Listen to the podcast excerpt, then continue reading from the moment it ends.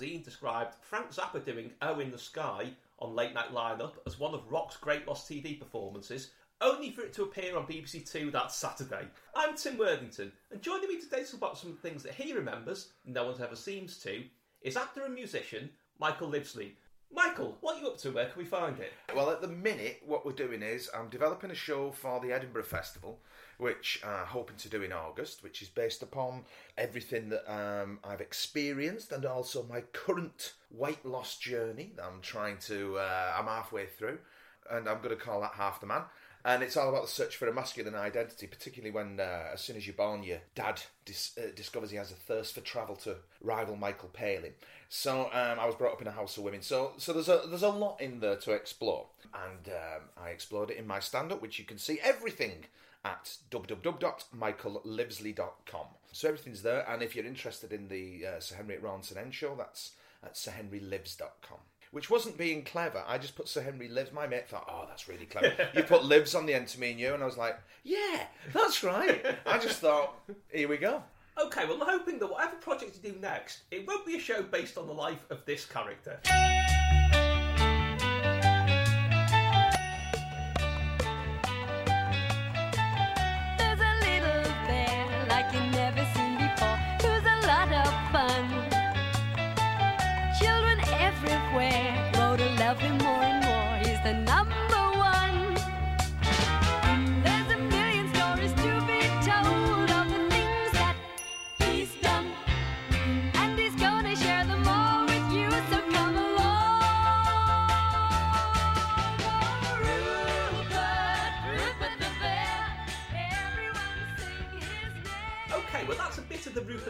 Theme by Jackie Lee because I couldn't find the thing that, this actually is, and I really wanted to use it. So, Michael, the Rupert Bear magazine with flexi disc. Yeah. What was this? I'm not sure. I remember um, as kids. I remember when I was a kid, my mum used to take me to my auntie Bet's for some reason, which was in Billinge, and she used to take me there on I think it was a Tuesday for some reason. And then one week, because I was absolutely obsessed with Rupert the Bear, that the the live not the live action, the puppety thing. Oh, the one with Raggety. Right, is he the Yeah. stick-headed yes. thing? Yeah, yeah, that yeah. thing. I still get chills looking at that. Rupert was such a big deal when I was a kid. There used to be a Rupert magazine or a comic. I'm not sure which, but I remember being at my auntie Bet's on a Tuesday, and I remember it either being delivered by a postman or getting it from the little shop, and it came with a flexi disc. And I remember the smell of that more than anything, really. So it's sort of a combination of shepherd's pie cooking and uh, thick onions and this flexi disc thing. You know, it's kind of a, a very Pavlovian, and you'd be you'd be hard pressed to find that combination of aroma anyway. Anyway, so I remember that. Now, as to the contents of the flexi disc, I'm not sure, but I know that you used to get them every week to collect them, or every month, or whatever it may have been. Now that would have been about I'd have been about two or three years old at that point, so about 1975, 76 or something. So if anyone's got them, please write in. Yeah, I'm just wondering what was on the flexi disc because I don't know. I can't think of many audio Rupert Bear adventures. They didn't never, they never did big finish of him, did they? no, But- no, that's a good idea, though. Isn't that an idea? But there's the theme song. There's a dreadful cover of the theme song on that children's TV favourites album. Oh, they were- that awful Right. weird version of Doctor Who with the burbling oh, moves. Oh my god, I, those albums when mm. when you were a kid, because most of the Rupert Burr stuff, well, most of the the books that I had as a kid came from jumble sales because we were because we were poor, like you know, we used to go jumble sales for all our clothes and stuff like that, and and so I would have the piss mercilessly ripped out of me at school, and quite right too. And so all the books that you got there, all the Rupert books, I remember getting one one at one jumble sale that was. Uh, you remember when you used to back your exercise books in school? You were told to do this at the beginning of the year, so uh, you could see what wallpaper everyone had in the front yeah, room. you could never do the neat. There's always one kid in class who could do those neat folds on the inside. Joanne. Ransom, damn her! She was amazing at it, and you could see that they obviously because I suppose that there was a sort of one-upmanship in the quality of uh, wallpaper that Yeah. you put on the books. It was like, well, look at our front room. You're not allowed in it, but look at what you could be looking at. So It was uh, a Rupert book, but it was sort of clad in brown paper. And of course, being a kid, when I got. Is this like the, the early 70s porn Rupert? Well, yeah, yeah, yeah. Yeah, sadly not. But that's another thing. Do you remember on markets where you'd get your cheap Target books, Doctor Who books, you Yeah. know, with a, a groove cut in them because they Yes, were yeah. remaindered? And in amongst them would be all the ones with like women in stockings and suspenders and stormtrooper outfits. You're like, can I have this, mum? No, you can't. what was on the disc? I would presume, you know, who narrated the TV series? As I understand it, that was made by. Yeah, there's this sort of whole myth that, you know, when Gerry and Sylvia Anderson went into live action, that was the end of the puppets. But all the puppeteers formed their own company. Okay. And they made that. They also made Here Comes Mumfie and Cloppa Castle. I think maybe the Munch Bunch later, but Right. they made it. And I think it was a lot of the voice artists who worked on the Supermarionation Oh, shows. Also worked on those shows. I could be wrong on that, but I've got a feeling that's the case. Well, I mean, I had the single of Rupert the Bird, the Jackie Lee one, but no, I've no idea what hmm. was on the flexi. I presume it would have been, you know, Edward Rupert, you know, it would been some little story. It was all owned by the Daily Express, wasn't it? Yes, the, the sort yeah. of copyright, the intellectual Yeah. property of it. You know, I never saw a Daily Express in our house. We never had that. We had the Daily Post, and then the Sunday Post on a Sunday. Was that the that the Scottish one? That The DC Thomson. You had Oor Wullie, the That's and right. Tick and Tock, the rollicking robots, the Yeah. ones nobody remembers. Yeah, and it used to also have articles in it. One one of the uh, reporters was a cartoon called Hon, and there'd be What? pi- yeah, there'd be pictures of sort of like um, you know a deck chair on holiday. Hon would send you a roving report from sunny Spain, and there'd be a picture of this cartoon guy in his shorts reclining on a beach somewhere. But that's you know that's that's Scotland for you. That's the Dundee way, I suppose. I like to think because it still exists. I like to think it's still exactly the same. The Daily Post. I it's bet not it is. changed. You know, certain Sundays when you're that hungover, you sort of, you know, you you're praying for your grandma's apron. You know, you know, you, I've, I've been tempted to buy a Sunday Post. Far too frightened to go into a shop in that condition, but I have been tempted to get one just to see what the fun section's like. I'm sure it's still the same. I mean, Dudley D. Watkins died in 1953, who was the original artist. so, Yeah, yeah. So some guy's been drawing them for a long, long time. You know. Have you ever seen the photo? Sadly, it's only a photo of the Persuaders meeting the Rupert Bear puppet and the scene. No. it's some kind of like press junket thing, Right. And they're both like sort of meeting him. It's just Roger Moore and Tony Curtis thing. I you know, can't imagine what really Tony cool Curtis do? thought. Yeah. But I would love to know, and I, I think it was like a little book that you got, you know, it's like a comic or a magazine. But for 1975, 76 or whatever, when you think about when how in its infancy merchandising was, I mean, I used Mm. to, I managed to get a Palitoy Dalek off Ashton Market when I was about in the 80s. You know, it was one of them things that the box had gone faded. They'd had it that long and it was too expensive. Was that the red one with The red one I had, Yeah, were yeah. black dots it was Yes, and red. yeah, yeah. You will obey, and that again had a little disc inside, Yeah, didn't yeah. it? You press the top in, and so merchandising was so in its infancy. If you think about the size of Tom Baker compared to the Dalek, he Yeah. was so off, and the giant robot was probably littler than him. I'm not, and K9 was bigger than the Dalek, so, so no one had thought that through. So to have that in the early seventies Hmm. is quite quite advanced, really. Okay, well, moving on to your second choice now, which is a slightly more identifiable book. But as we don't really have a clip I can use for it, here's something else. Memory banks indicate dimetrodon.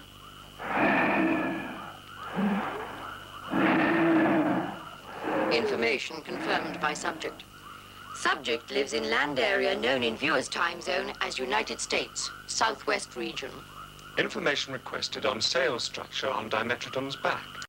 Memory banks show no facts, only theory. Right, well, those are some facts about dinosaurs from early 70s BBC Saturday morning show Outer Space. But, Michael, were these facts better or not better than the facts you got in the How and Why Wonder Book of Dinosaurs? The How and Why Wonder Book of Dinosaurs was abs- the, the paintings in it were lovely. When I was a kid, I had this thing called the Webster's Universal Dictionary. It was a part work my granddad got, and I used to have that, and I used to go through this bloody thing all the time.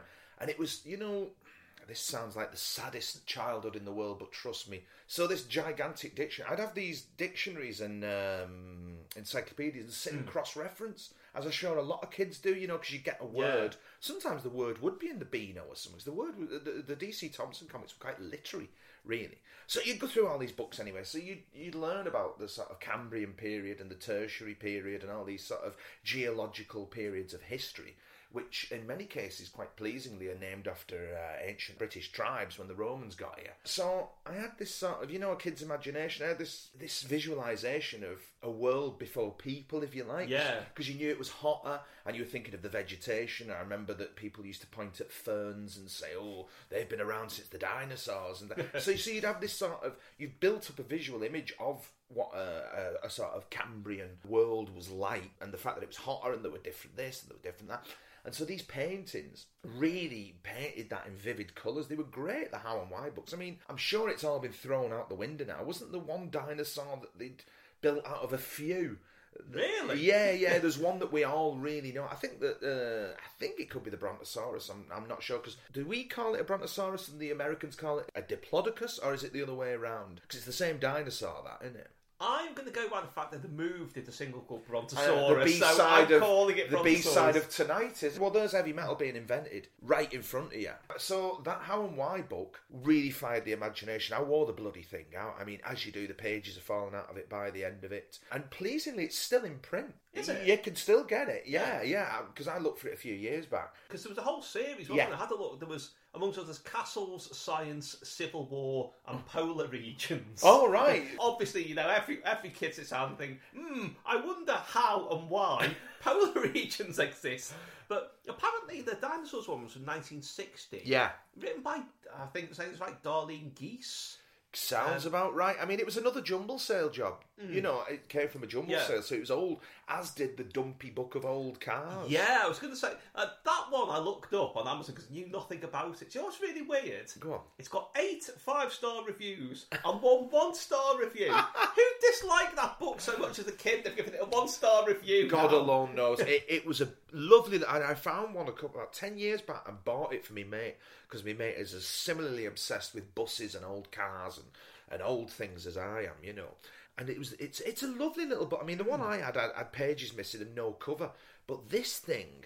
It's got a lovely. I don't know if you know the the Quiller Couch edition of the Oxford Book of English Verse. It's the classic 1908 one, you know, Right. the one that Rumpole's always referring Yes. to. And it's got these beautiful sort of blue covers, you know, more of a texture than a. Yeah. Anyway, so this thing is only, I would say, what a six, little thing like that. And you go through it, and each page has got, you know, oh, it's all industrial vehicles, it's buses, it's cars, and then it's got all the American ones, and then it's like it's got a section cars of the future.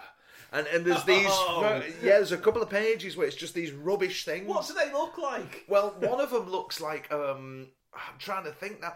They're all very actually one of them looks very like you know the car that Straker drove in UFO. Yes, And you see the yeah. model going across the landscape. Yeah. I love them bits where it's like nighttime. They're like them, you know, sort of really boxy things that they think everything's going to look like. Of course, I suppose uh, aerodynamics weren't much of a consideration when that Hmm. book was written. I was going to say about. I mean, it's not quite the same with you know dinosaurs, but books like this. At that point, they were the only way you Hmm. had to find out about like old cars and sort of things from recent history yeah, that weren't yeah. documented otherwise. I mean, you know, obviously a bit different with dinosaurs. You know, they Yeah. weren't around in the fifties or whatever. Yeah, but when you'd sit there, like you know, and you'd cross-reference that Hmm. with like an on the buses film or whatever it may be, and you could Hmm. sort of not only see documentary evidence of, I suppose, what would have been at that time about five or six years ago, but but the world changes so quickly. I mean, you know, I remember. Uh, this is going to sound ridiculous, but anyway, I remember when Ford Escorts, you know. All Hmm. the Ford Escorts had round headlamps, and then the next thing they all had square headlamps.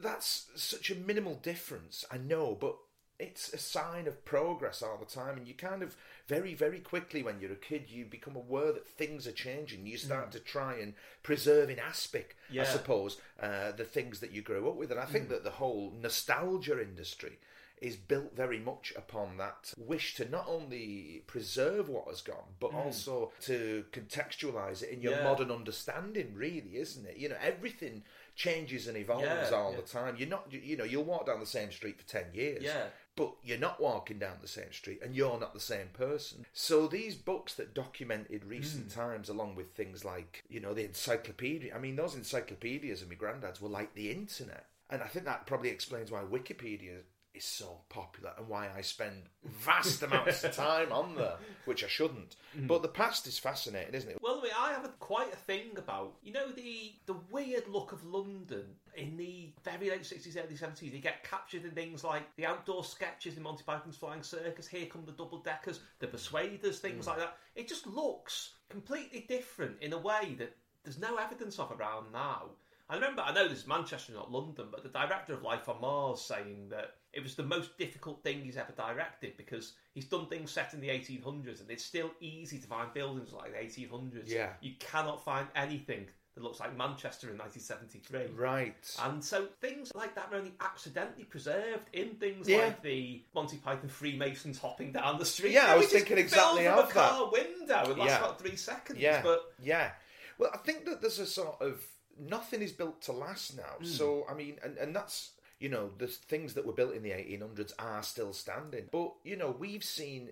Only in recent times, things that were built in the 70s and the 60s just torn down and things rebuilt. So I think that with architecture now, it is more of a transient thing, really. Hmm. I don't think things, not only are they not built to last, I don't think they're meant to last. Right, well, I know there are plenty of books documenting the changing face of crisps out there, including one co-written by previous guests Steve Berry and Phil Norman. And here's a brand that I completely forgotten about until you mentioned it, so let's just hear one of their adverts.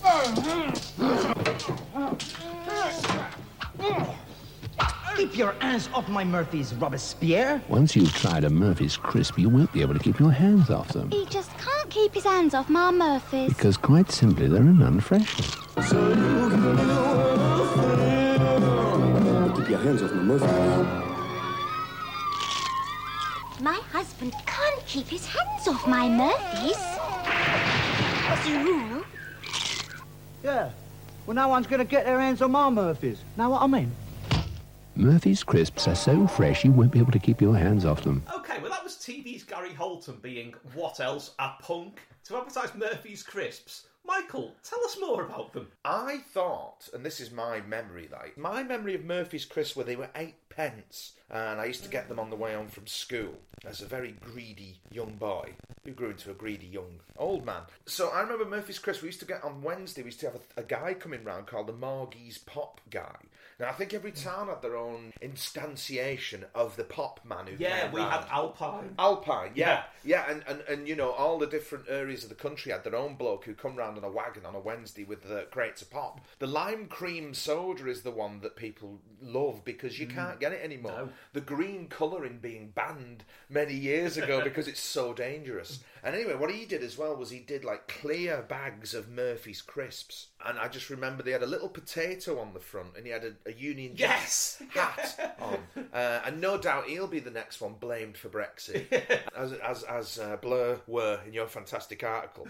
So yeah, they were uh, the usual things: beef and onion, which you don't see anymore. No. Cheese and onion, crucially, cheese and onion being in the correct green packaging. I know that uh, Walkers think that it's clever to switch the blue of salt and vinegar around with the green of cheese and onion, but onions are green, as Booker T and the MGs would uh, would have you know. No, Murphy's crisps were, I think, one of the ones that Walkers will have swallowed up because very early days Walkers crisps had the Murphy's packaging, and also near us you had Clock Face crisps, which were a St Helens delicacy, and only sold in- Clock Face? Clock Face in St Helens. You don't know that place? No. As in the face of Oh, the well, pit. I, I, I, The know, I know the face. clock face. I know clock face crisps. Yeah, clock That's- face crisps. Yeah, they were sold in the Bold Miners Club, which we used to go on a, a Saturday and watch my uncle drink sixteen pints, which uh, which was about He wasn't right. the booked around, act, uh, was he? No.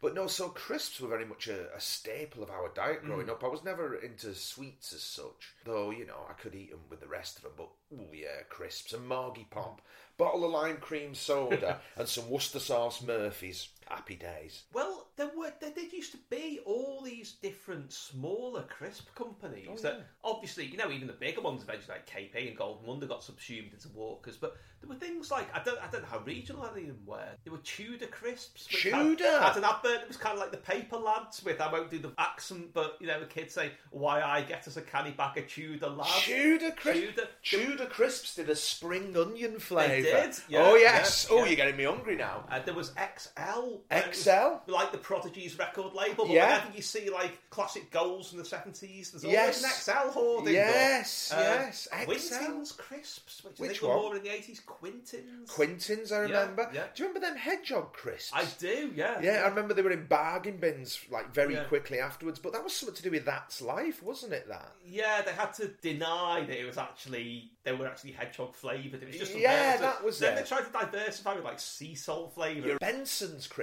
Benson's, as well. yes, They yeah. did a curry sauce flavour, which was Yeah. delightful. But the imagery on the front of Murphy's, it, there's that weird thing around that time, like when Phil Norman mentioned the Country Life Buttermen on here, a kind of a They were like food that. being cannibalistic, Yeah, like yeah. urging you to eat it. Like, Yeah, yeah, they were very like the country life men. now you come to mention it, yeah, I suppose that it's sort of very much it's a more innocent time, and I know that's such a glib expression. So I think up until the early eighties, we had quite it was quite a nice sheltered environment that kids who were born in the seventies had. So I think that we had a different mindset. I think that things were a lot more innocent.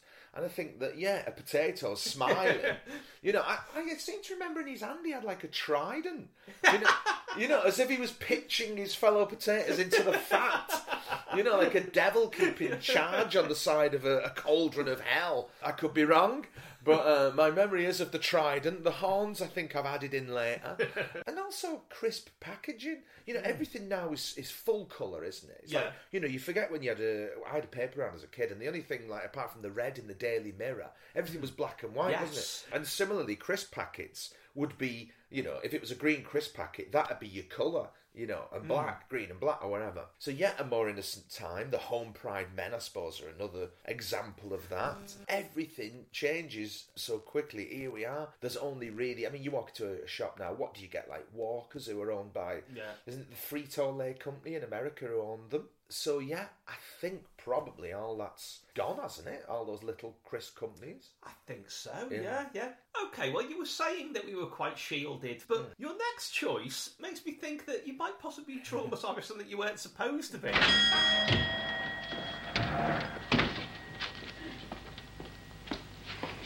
I'm Mrs. Sharples. I'm very pleased to meet you. I'm a neighbour. Oh, You're a widow woman. well, yes. I thought so. I'm the caretaker at the Glad Tidings Hall. Oh, that's just across the street, isn't it? What's your place of worship? I don't really do much about it. Oh, I know. C of E. Oh, I wouldn't say Oh, it's like my really. sister's husband. You know, he was made head of the plumbing where they lived, and it give her ideas. She said we're civic dignitaries now. We must head for church. Within a week, they were received, christened, and confirmed. and Within a fortnight, she was sitting up all night sewing surplices. I'll take a packet of baking powder. Okay, well, that's a clip of the great Violet Carson in Coronation Street. So, Michael, why are we mentioning her? What we used to do on a Boxing Day was we'd go to my Auntie Bet's in Billinge. Again, Auntie Bet features. Auntie Bet and Uncle Jim. And we'd go there every Boxing Day. That was kind of the tradition. And I remember one Boxing Day, whatever we were watching, no doubt a Stanley Baxter Christmas special, which always, I think, was always on on Boxing Day. And they interrupted it with a news flash. And this is why it sticks in the brain so. Really? Yeah, and and this was big, big news, I suppose, for all of us lot hmm. up here in Granada land. And they interrupted it. Bosh, news newsflash, hmm. and immediately, you know, after the Protect and Survive show's been on, it's like, oh, here we go. Got three minutes to kiss your ass goodbye. No, Violet Carson has died, and it was just like, wow. And it's just like, why are they showing Ena Sharples? Who's Violet Carson? Because those women, those Ena Sharples type women, they were all around us growing up. TV is make believe, obviously, but I think back then it had more ground. Maybe we had more of a society and a community then. But like you'd get the the Violet Carsons, uh, the Ena Sharples, the Ilda Ogdens, the Stan Ogdens, the Eddie Yateses, and Coronation Street was such a cornerstone of our life here, and also it felt very much quite documentary. I don't know if you ever. I don't know what world you grew up in. I presume similar to myself. These women were were everywhere. and- Yes, yeah. and very much ran things, mm. you know, and men would collude in the illusion that they ran things, it would have been an enormous deal that Ena Sharples died. Mm. You know, so I can understand that. And I just remember the relief in the room that we weren't having a nuclear war or something, you know, because they'd interrupted a programme for a news one. So I think it was more about that, to be mm. quite honest with you. But it certainly sticks in my head, as does the, the really big thing, which I, I don't know if it gets mentioned. I've not seen it, heard it mentioned in years. Was do you remember the the Manchester airport disaster? Wasn't there a plane crash landed at Manchester in the mid eighties? No, oh, see, people don't remember this. But I remember it was a big deal. It was like, you hmm. know, Granada, so it was Manchester. And I seem to remember that it had something to do with Pat Seed's husband who either got killed in the bloody thing.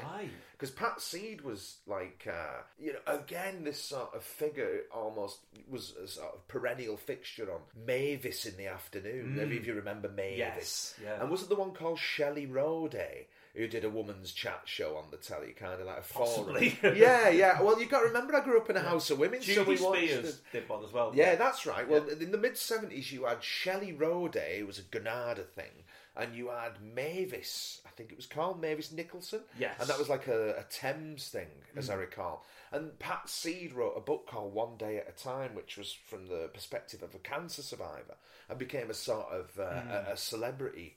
I don't know why I'm going down this road. Anyway, that's what I remember. I remember the hmm. Manchester airport disaster very, very well. And I remember Violet Carson dying. Aside from that, the news thankfully didn't really. T- I mean, the one thing I do remember is the news at five forty-five with Leonard Parkin. Yeah. I always thought it had such a bold typeface. Yeah, I'm always into typefaces. Green hands typing. Yeah, yeah, and it was, and, and all the um, the news programs had really good theme tunes. Do you remember the news at ten one when it was going off?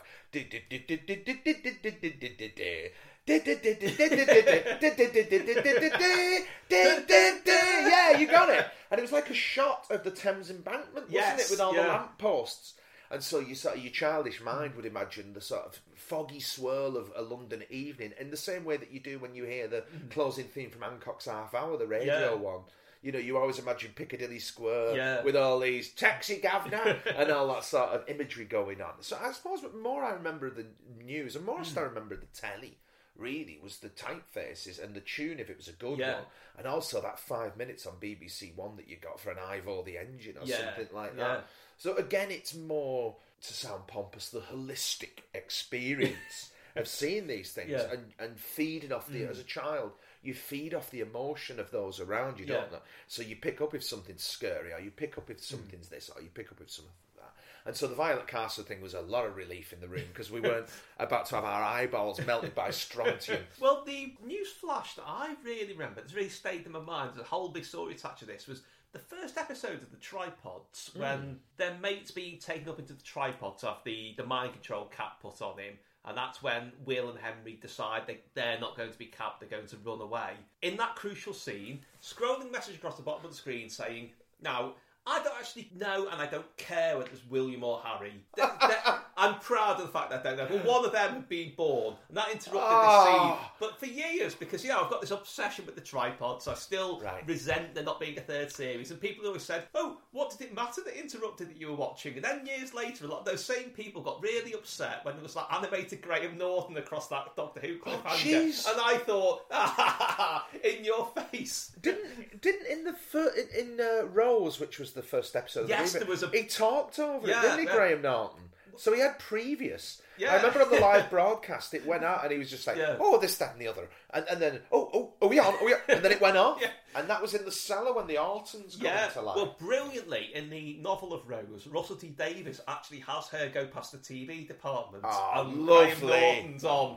And hats off to him to be able to turn that into a minor triumph for storytelling. Russell T Davies is fantastic. I, I don't care what Absolutely, anybody says about him. He is the greatest asset that Mm. that series had. I think you know people stay too long in these jobs because only out of love. Yeah. But I think the first series uh, and even the second series, the only problem I had, to be quite honest with you, was I didn't like David Tennant as the Doctor, and when he used to his teeth all the time, it's like, oh, you're putting my teeth on edge. So that used to irritate me. What he did with that first series, and what a wonderful thing to put in the novelisation. I love, Yeah, I love yeah. that. But you've just reminded me of. I'm not saying because I think I don't think they would have had a news flash in the ITV region that he was in, but obviously somebody who was paying attention to all these things and obviously finding them anticlimactic or ridiculous or you know interruptively scary or whatever.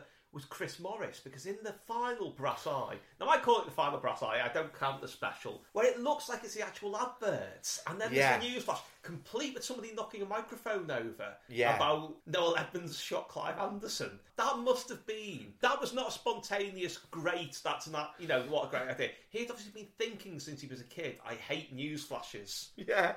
It was when, when, I when I'm grown up and I've got a satire show, Yeah, the news flash was so convincing. Doesn't he have John Chalice or something? Yes, An awards ceremony. What? What? No!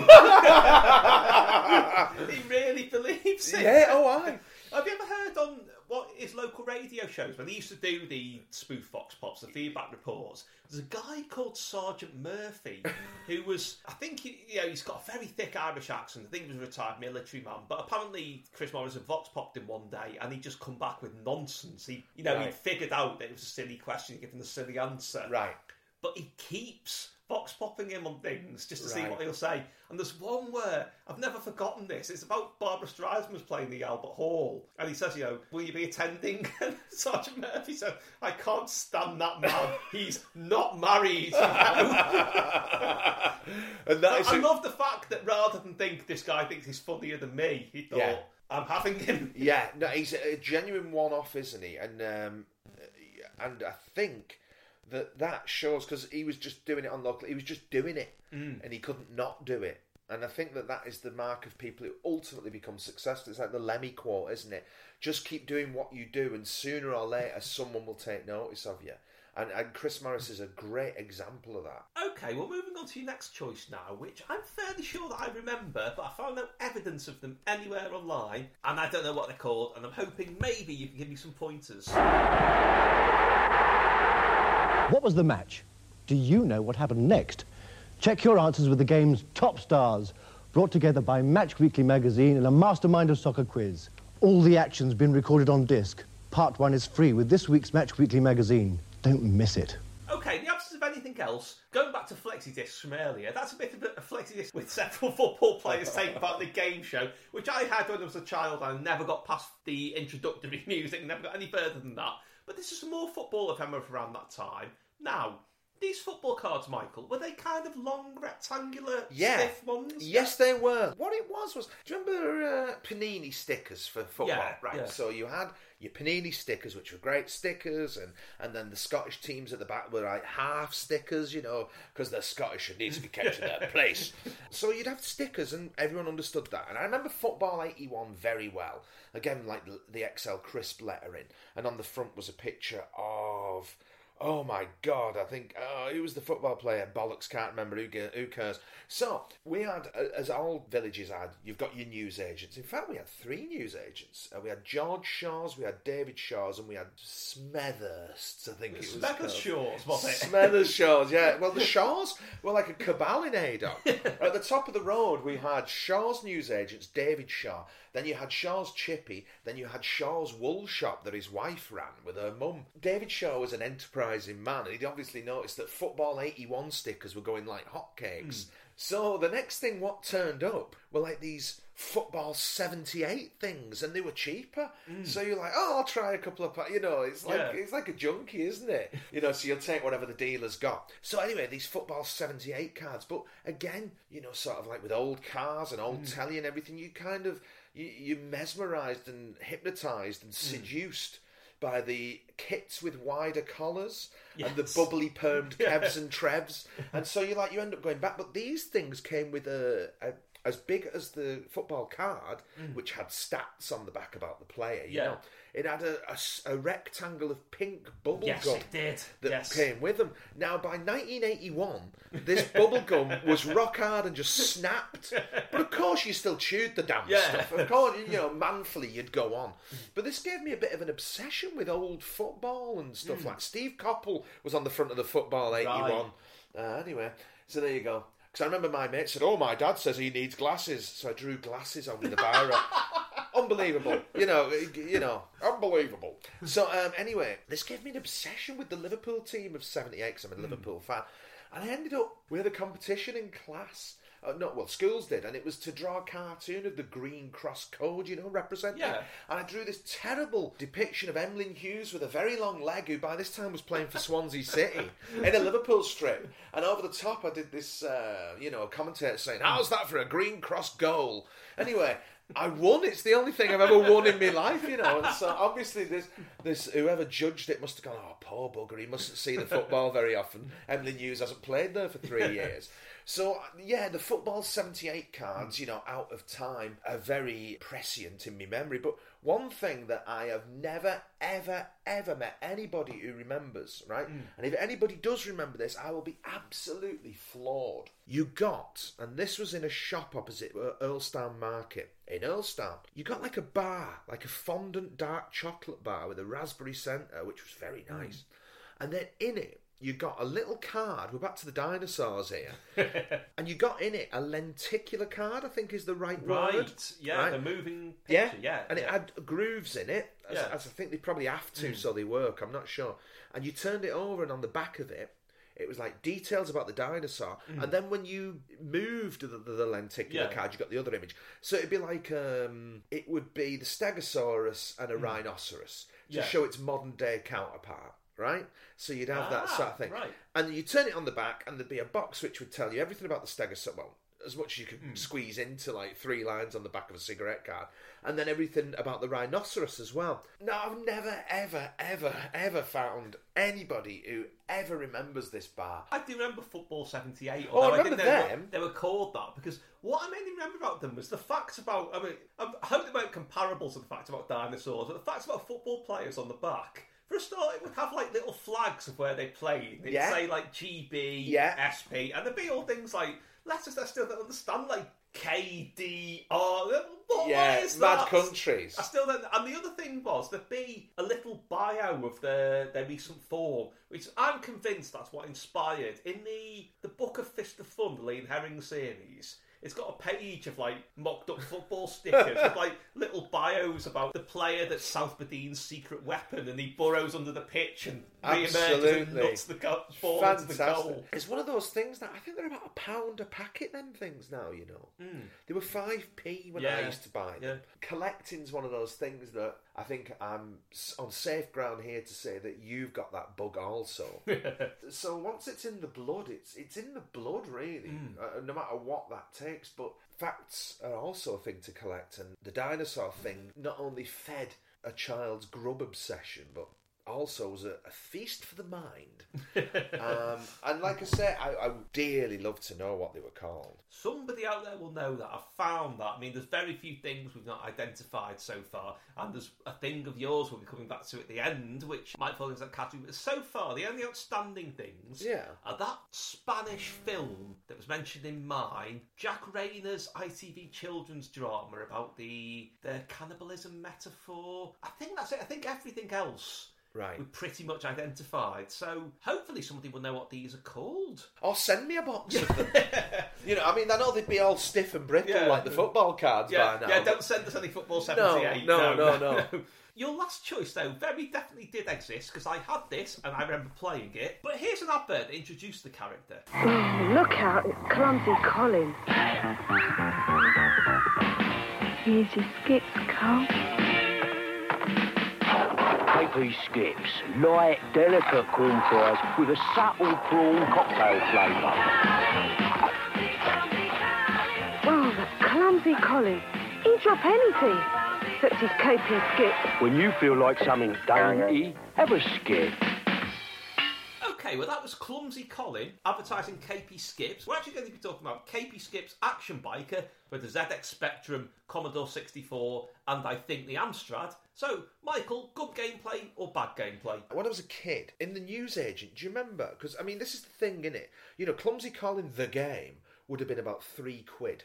And that's the thing about it. Most computer games, Mm. even then, were probably about 30 quid in the 80s. Mm. However, newsagents used to have one of those revolving stands in them, and you could Yeah. get these games on them, like Ghouls and Ghosts and all that. And they weren't 1985, the day after, was Aye, always on there. Yeah.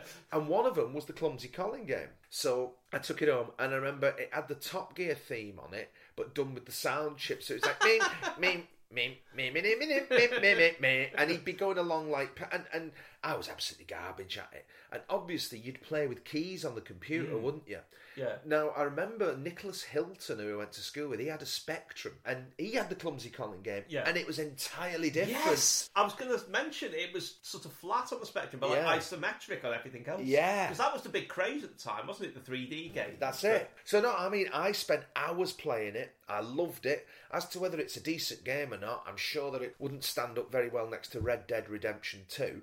But uh, I mean, I spent hours playing on it, and well, that was the boring thing with them bloody tape games as well. When it used to get Mm. to the end and click, and you were like, "Ah, yeah, bastard." So you'd try and load it again and again Yeah. and again. Yeah.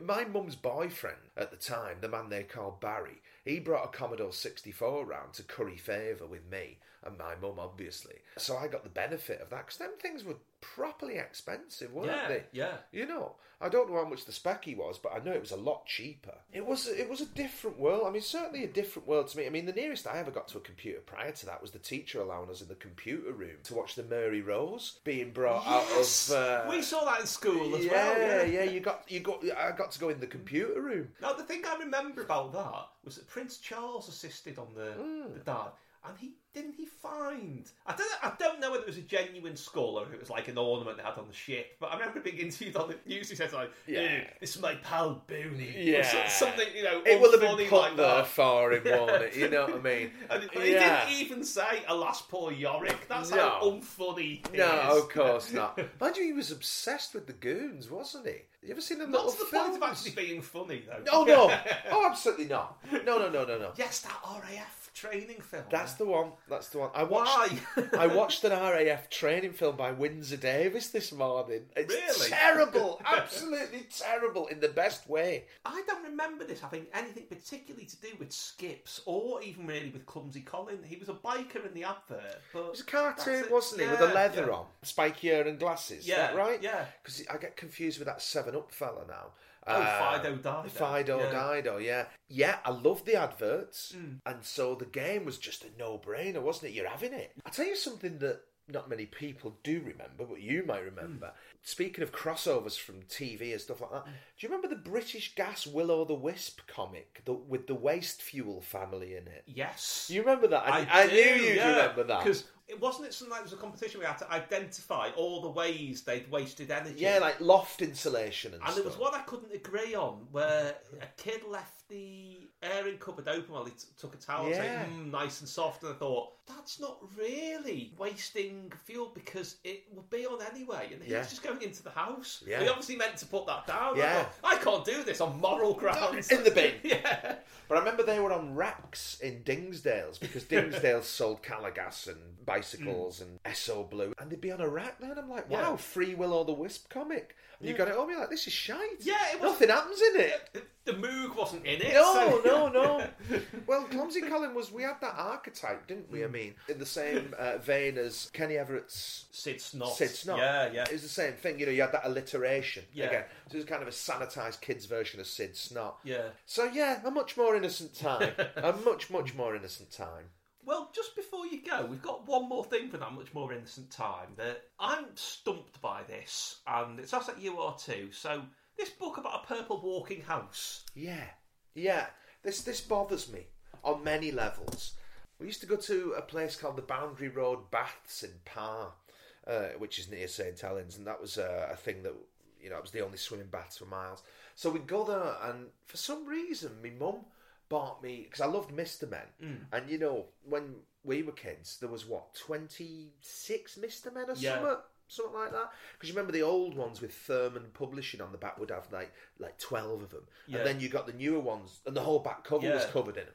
Right, so I had all them, and I loved them. I used to draw them endlessly. Um, and then there was them Timbuctoo books he did as There well. was, Do you yeah, remember that? And they weren't as good, so I couldn't get into them. So my mum got me this thing with like a purple looking Mr. Man thing in it that a kid had drawn. So it was a purple thing, and I remember in one of the squares it ate a house. And its stomach was shaped like a house, you know, with a little chimney and all, and all Hmm. that sort of thing. And that's it. I don't remember any more beyond that. I have no idea what it is. And again, I haven't got it, so I can't. Uh, I can't really verify this claim. The only thing I can suggest is it might be one of the Amazing Monsters, which could have been the one we did with Mark Thompson, but I can't think of any of them that fit it with Right. close eating. No, no, I, I, I really can't. It was like a Mr. Men. Mm. Like I said, it was all that sort of artwork with uh, marker pens and stuff like that. But beyond that, no.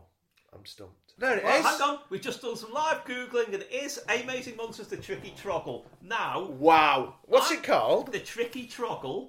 The Tricky Troggle. well, bloody hell. I remember that clock. Webfoot, yeah. Well, one of our former guests is now fuming because she couldn't have the tricky troggle because the Amazing Monsters already been in Mark's edition. So, Oh, right, so, okay. yeah, sorry, Emma, another black mark against me. Yeah, back, via the back door, via me. Well done. Well done. That is it precisely. Oh, I'm so pleased. Well, if you want a copy, it's still available on Amazon. so- Well, yeah. really? Yeah. Well, bloody hell, yeah. Yeah. Look, there he is. look at that. So what was amazing? Yeah, look, it's like the Mr. Men font, Yeah, isn't it? yeah. That is it. Wow. And on that brilliant note, that, that's the best ending we've had. Fantastic. Brilliant. I'm so pleased. Michael, it's been brilliant. Thank you. Likewise. Cheers, Tim. Thank you. A pleasure. Can't help thinking about me by Tim Worthington. A big book full of old articles given a new twist, looking at how and why I ended up on the BBC News channel with a big caption saying Clangers expert. More details timworthington.org.